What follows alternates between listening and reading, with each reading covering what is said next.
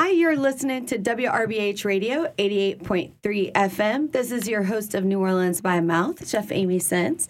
Here in the studio with me today, I have Brett Jones of Barracuda. Barracuda. Should we call you Chef Brett? Should we oh just no! call you? oh no! Brett's great. we could call you that Taco Man. Right? Yeah, that can work. Yeah. so, uh, Brett decided to join me in the studio today. He was nice enough to bring me some mineral water because he said it was still too early for a margarita. For me at the moment. I think we have a lot of listeners who may agree that probably before four o'clock might be too early, but you know, you never know. Look, we've got them at 11 o'clock, so we don't judge. well, Brett, I'm so happy that you came in. We met, goodness, I think Barracuda was just in concept last time I met you. And you said, Oh, I'm going to open a taco place. and then all of a sudden, I start seeing it in the paper and hearing about it.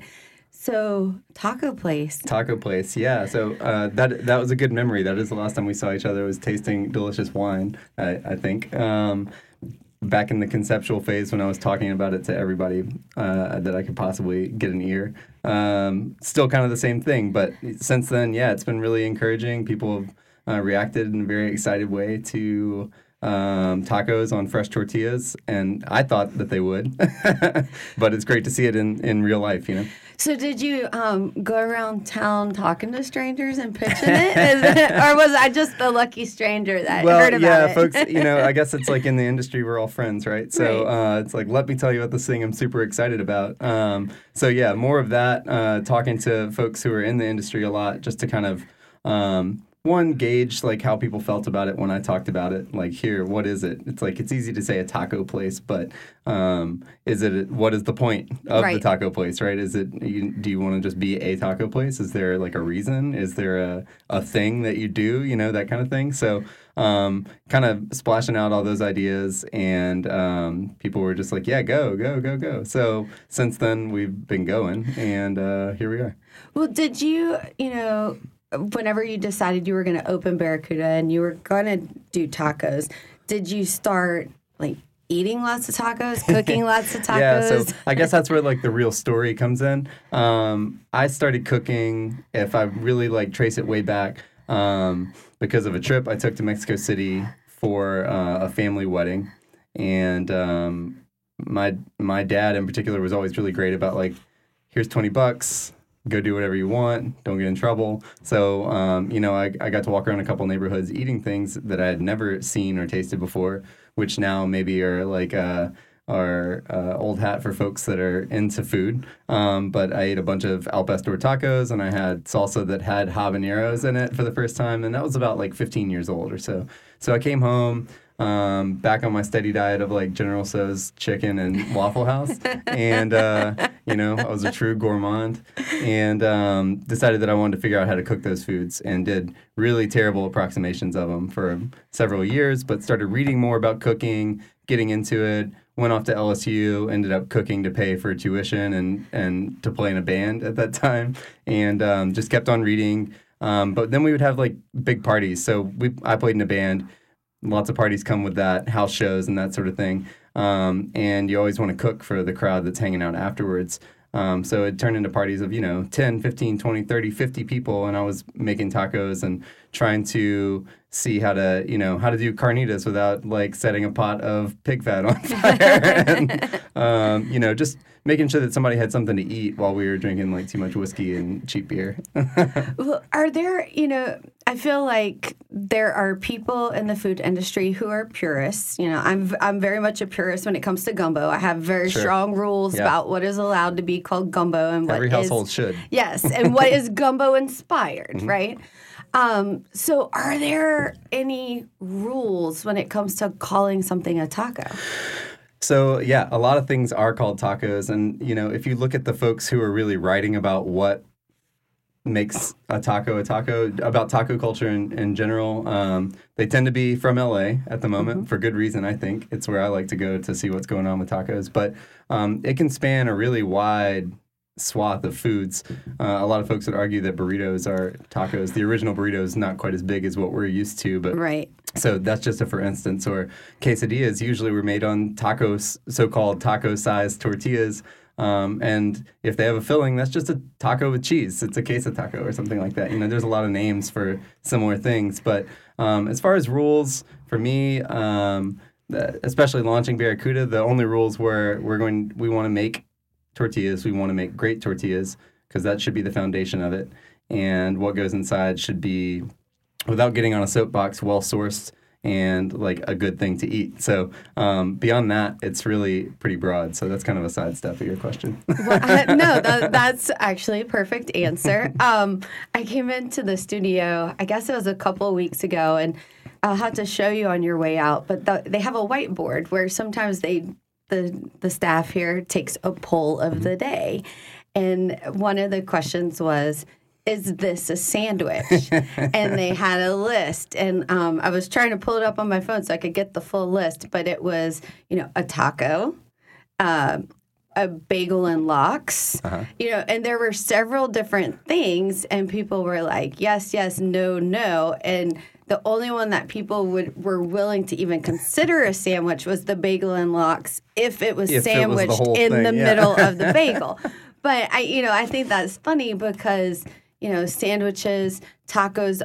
All of these have the same purpose. They're easy to eat. They're quick. We can hold them in our hand, but you can pack so much flavor in one little yeah, little shell. A handheld thing, a handheld thing um, that can either be a snack, like in between, going place to place, which is like good for us to be on Tchoupitoulas and to have a little stand, um, or it can be a thing that you that helps you uh, drinking with friends, or it can be just like your meal when you need like some time to yourself, you know. So tacos fill like a lot of different space um, as far as that goes, which I think sandwiches do too. But I think tacos kind of go beyond that. If you want to couch it in the sandwich uh, conversation, um, there there's a lot more uses and purposes. Whereas a sandwich is usually like one and done. Yes. We're gonna have a sandwich, and that is a meal today. Um, as opposed to tacos, where it's like one, two, three, six. It might be All the different first stop for tacos. Yeah, exactly. Um, it might be the beginning of your day. It might be lunch. It might be after you've been out. And you know, it could be anything. So uh,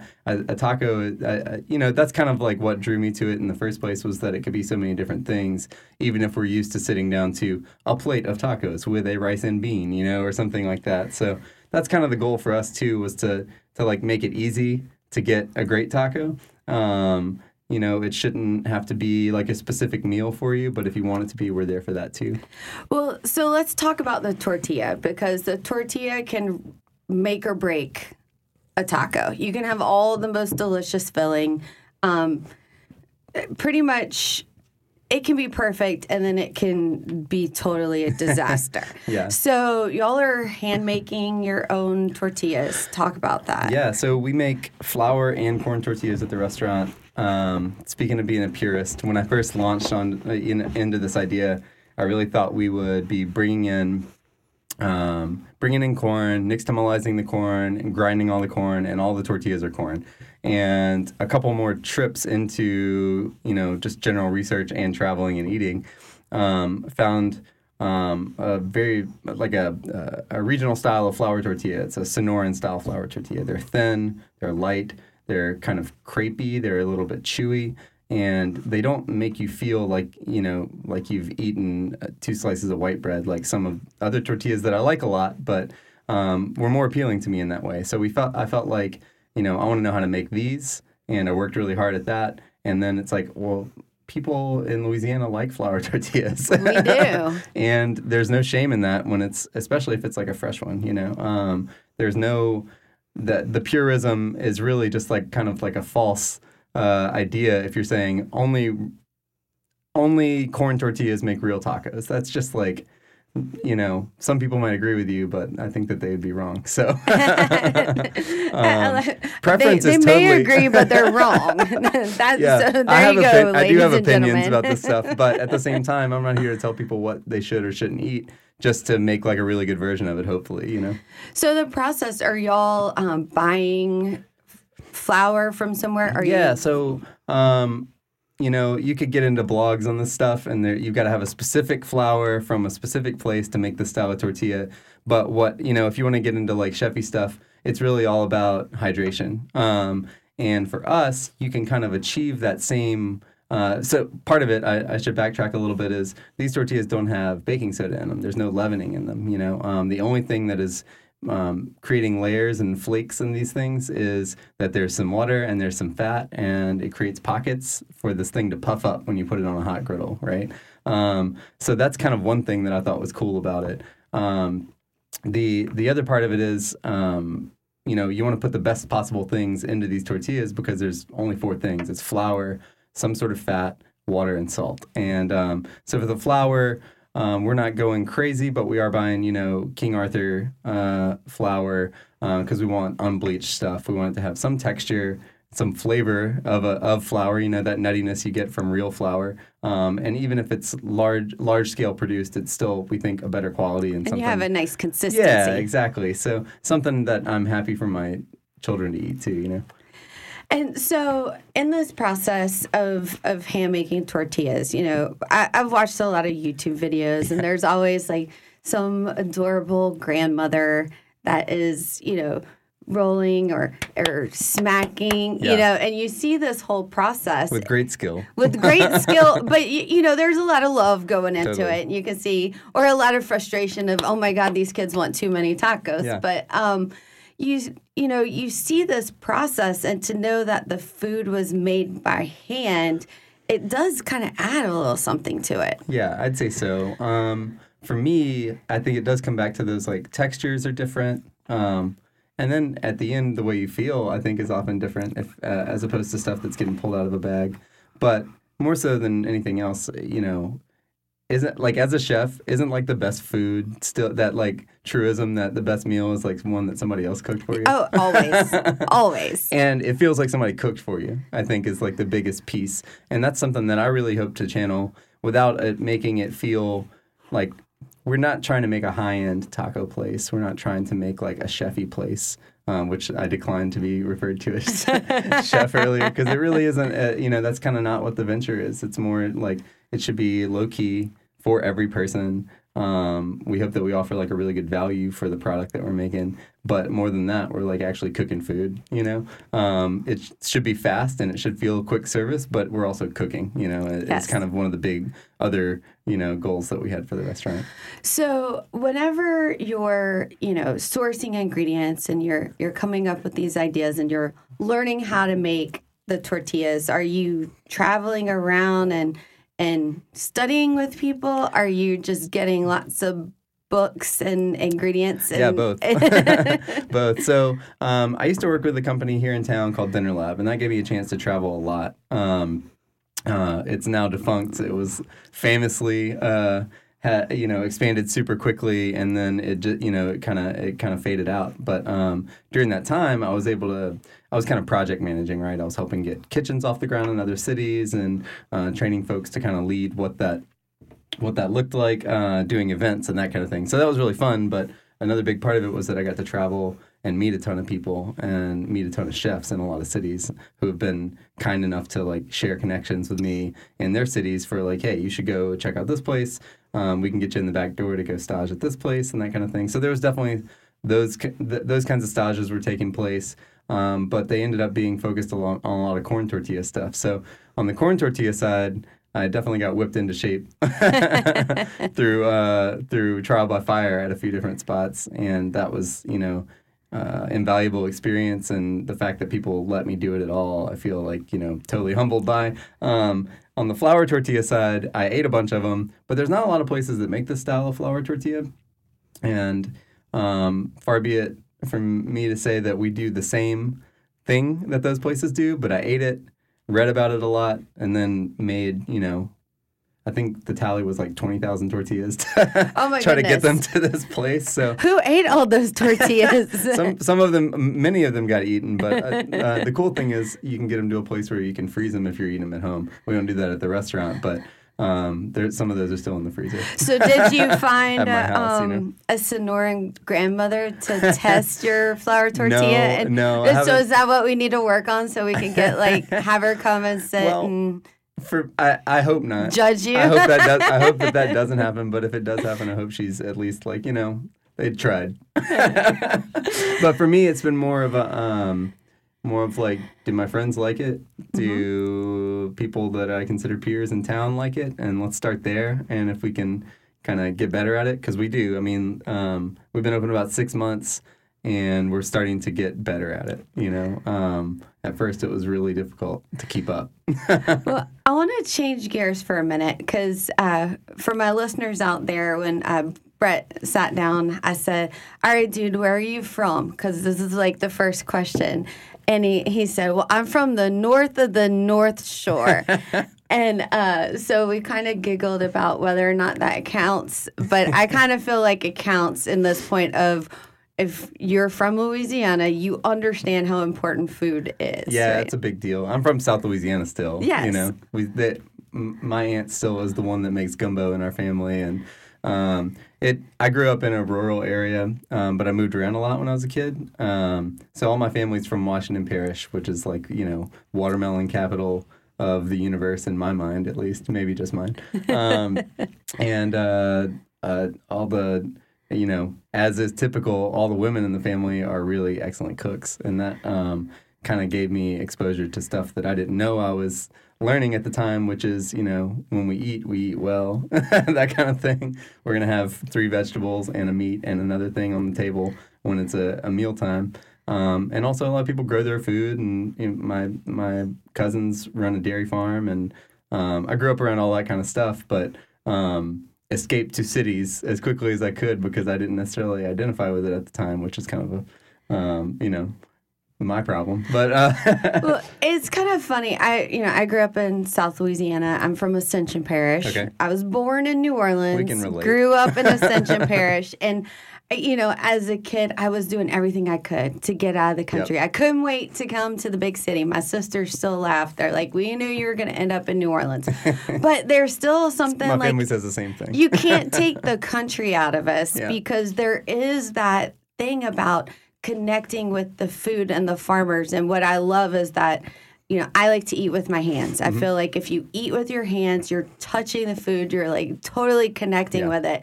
And, you know, tacos, you're eating with your hands. You know, pizza, you're eating with your hands. I mean, I'll eat my salad with my hands, but that's a whole nother story.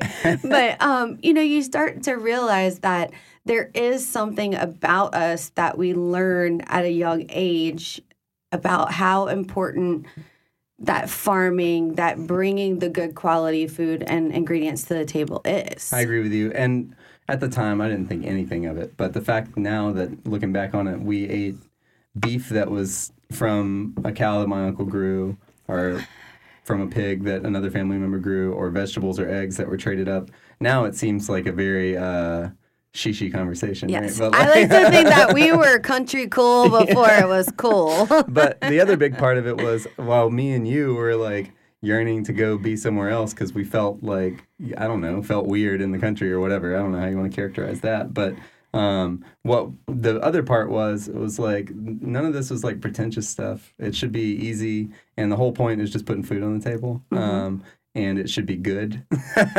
um, so I'd like to think that uh, you know my grandma and my mom and, and my grandmas and my mom and my aunts and all all them kind of transferred that value, which is you know take care of people, be very hospitable, make more food than you, expect that you're gonna need, and uh, make sure that it's cooked well because otherwise people aren't gonna come back over or, Right. You or don't feel taken care of. You know they're not gonna feel taken care of if you didn't try to do a good job. So. I definitely think that part sticks, but I've been out of Washington Parish for a really long time. so when you think back to your childhood and your your favorite dishes that you ate or like something that you go this is gonna this makes me think of family around the table what are those things Chicken and dumplings. Oh, yum. 100%. i want that recipe yeah, and I ate a, a lot of different versions growing up, but my grandma's version using gold medal, self-rising flour, salt, black McCormick black pepper, and a hen, not a chicken, but a hen from from what wherever you can find one in town. In town. if you, you're going to town, pick up a hen, and if you pick up the wrong chicken, you really messed up. so Uh, was it like a brown gravy chicken and dumplings or a white gravy chicken and dumplings so I would say a white gravy. Okay. Um, we could get it way gravy In, get yeah i mean like one. this may have to be like a whole Boil a hen. okay don't not for too long. Pull the meat. You got your broth. Um, the dumplings are rolled out super, super thin in her style. She bakes them off. Some should be a little bit burnt, and some of them should be a little undercooked. Ooh. And then she drops all that into the pot of broth, seasons it with salt. If she doesn't like the color, yellow food coloring. Yes, that's a, my, a chef that worked for me. She goes, "Oh my God, Granny's dumplings had yellow food coloring. That way, it looked like it had chicken fat in it." Which it already did, but she's like, maybe not enough. And then throw the chicken back in and let it simmer for a little bit, and that's the deal. you Okay, know? so she doesn't make a roux or anything to start No, it. just she the flour uses that's in the just the flour. All right. See, this is and a it thickens. So yeah. This is like a whole thing. I um, I was just in. it's really hard too. I- I- yes, like I-. I wanna, like, like, why is learn. So hard? I want to learn, but you, you know, you realize that sometimes you have to do what you can in a pinch. And I was in uh, Alaska and I cooked a gumbo for this group. Okay. And I realized I didn't have rice. I didn't have I didn't have anything, but we had sourdough, and I was like, all right. I can do this. We're gonna we're gonna call this gumbo and dumplings. We're not gonna tell anyone in New Orleans because they will kick me out if I call it gumbo, right? Because it was technically gumbo and just had dumplings in it. But um, you know, you start to there's something about that comfort food that is just so happy. Yeah, it's a. I mean, and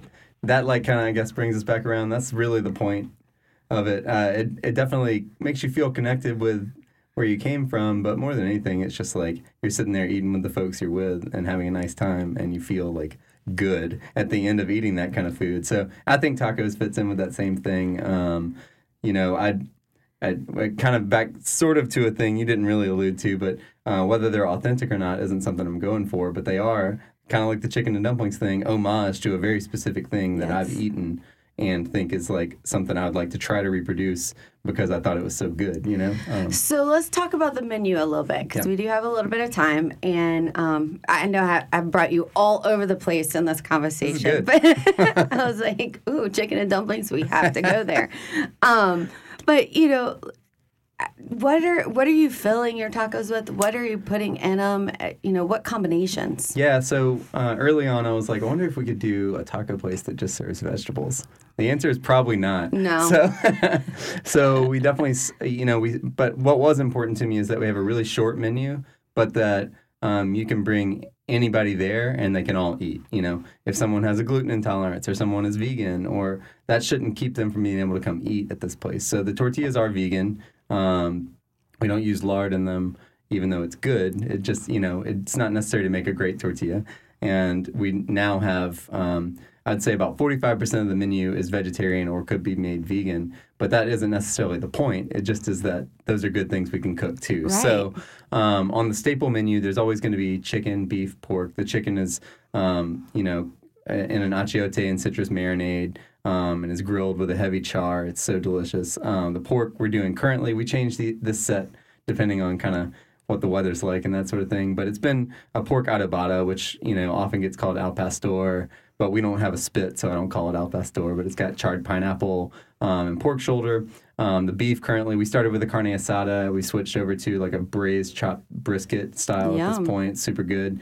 Um, and as far as all the meats, you know, we try to make sure that we're using good quality stuff. It's all going to be what is labeled as naturally raised, right? So Creekstone beef and Springer Mountain Farm chicken and uh, Truebridge Duroc pork and that kind of thing. And it's, you know, is it from the farm locally? No, but is it stuff that's traceable and you know how, you know, how these animals are being raised and that sort of thing. So again, without being on a soapbox, we're trying to make it um, as responsible as possible and stuff that we want to feed our family. So otherwise, vegetables that's on a that's on a rotation. We've got one thing on the menu that's uh, labeled the farmer's taco. The first one of those was a uh, oyster mushroom and button mushrooms. They get Ooh. cooked down with uh, a lot of turmeric and garlic oil. Um, that made the full menu now, so the mushrooms are now on the full Forever. menu. Yeah, and uh, so now the farmer taco truly is kind of rotating based on what's seasonal. So we'll always have that kind of stuff going. Um, we get the you know a lot of those vegetables from from Covey Rise or from the farmers market, uh, especially the Saturday market, and we try to work that in as much as possible, but also want it to be predictable and accessible and consistent for people that are used to coming through in the neighborhood.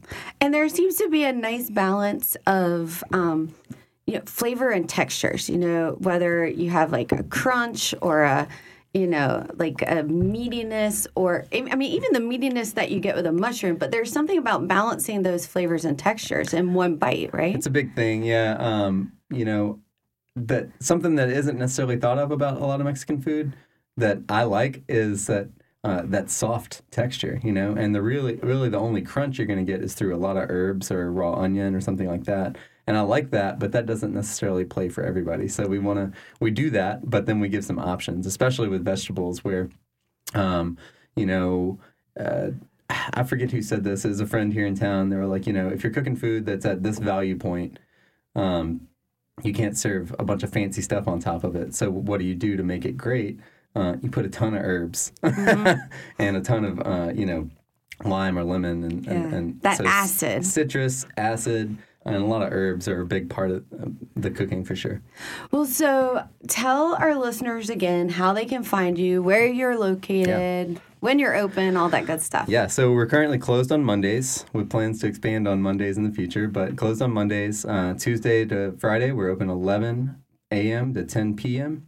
Um, we are open on the weekends 9 a.m. for breakfast tacos until 10 p.m. Um, and uh, on Saturdays and Sundays. We're at 3984 Tchoupitoulas. So I always say between Louisiana and Napoleon, two blocks from Tipitina's, and that usually gets people to hone in on us. Um, it's a little white shack with a big uh, garden in the back, and um, we've got margaritas on draft too. And we're we're approaching hopefully soon that weather where you want to sit outside in the courtyard. And people were great during the summer, but I totally expect it to be a few more uh, a day uh, now that we're getting into October. Well, thank you so much for joining me. Y'all been listening to Brett Jones with Barracuda. Y'all get out there and try it. It's um, on Tchoupitoulas Street, and you're gonna have some lovely, delicious handmade tortillas as there well. uh, you've been listening to WRBH Radio 88.3 FM. This is your host of New Orleans by Mouth, Chef Amy Sins. Until next time, ciao.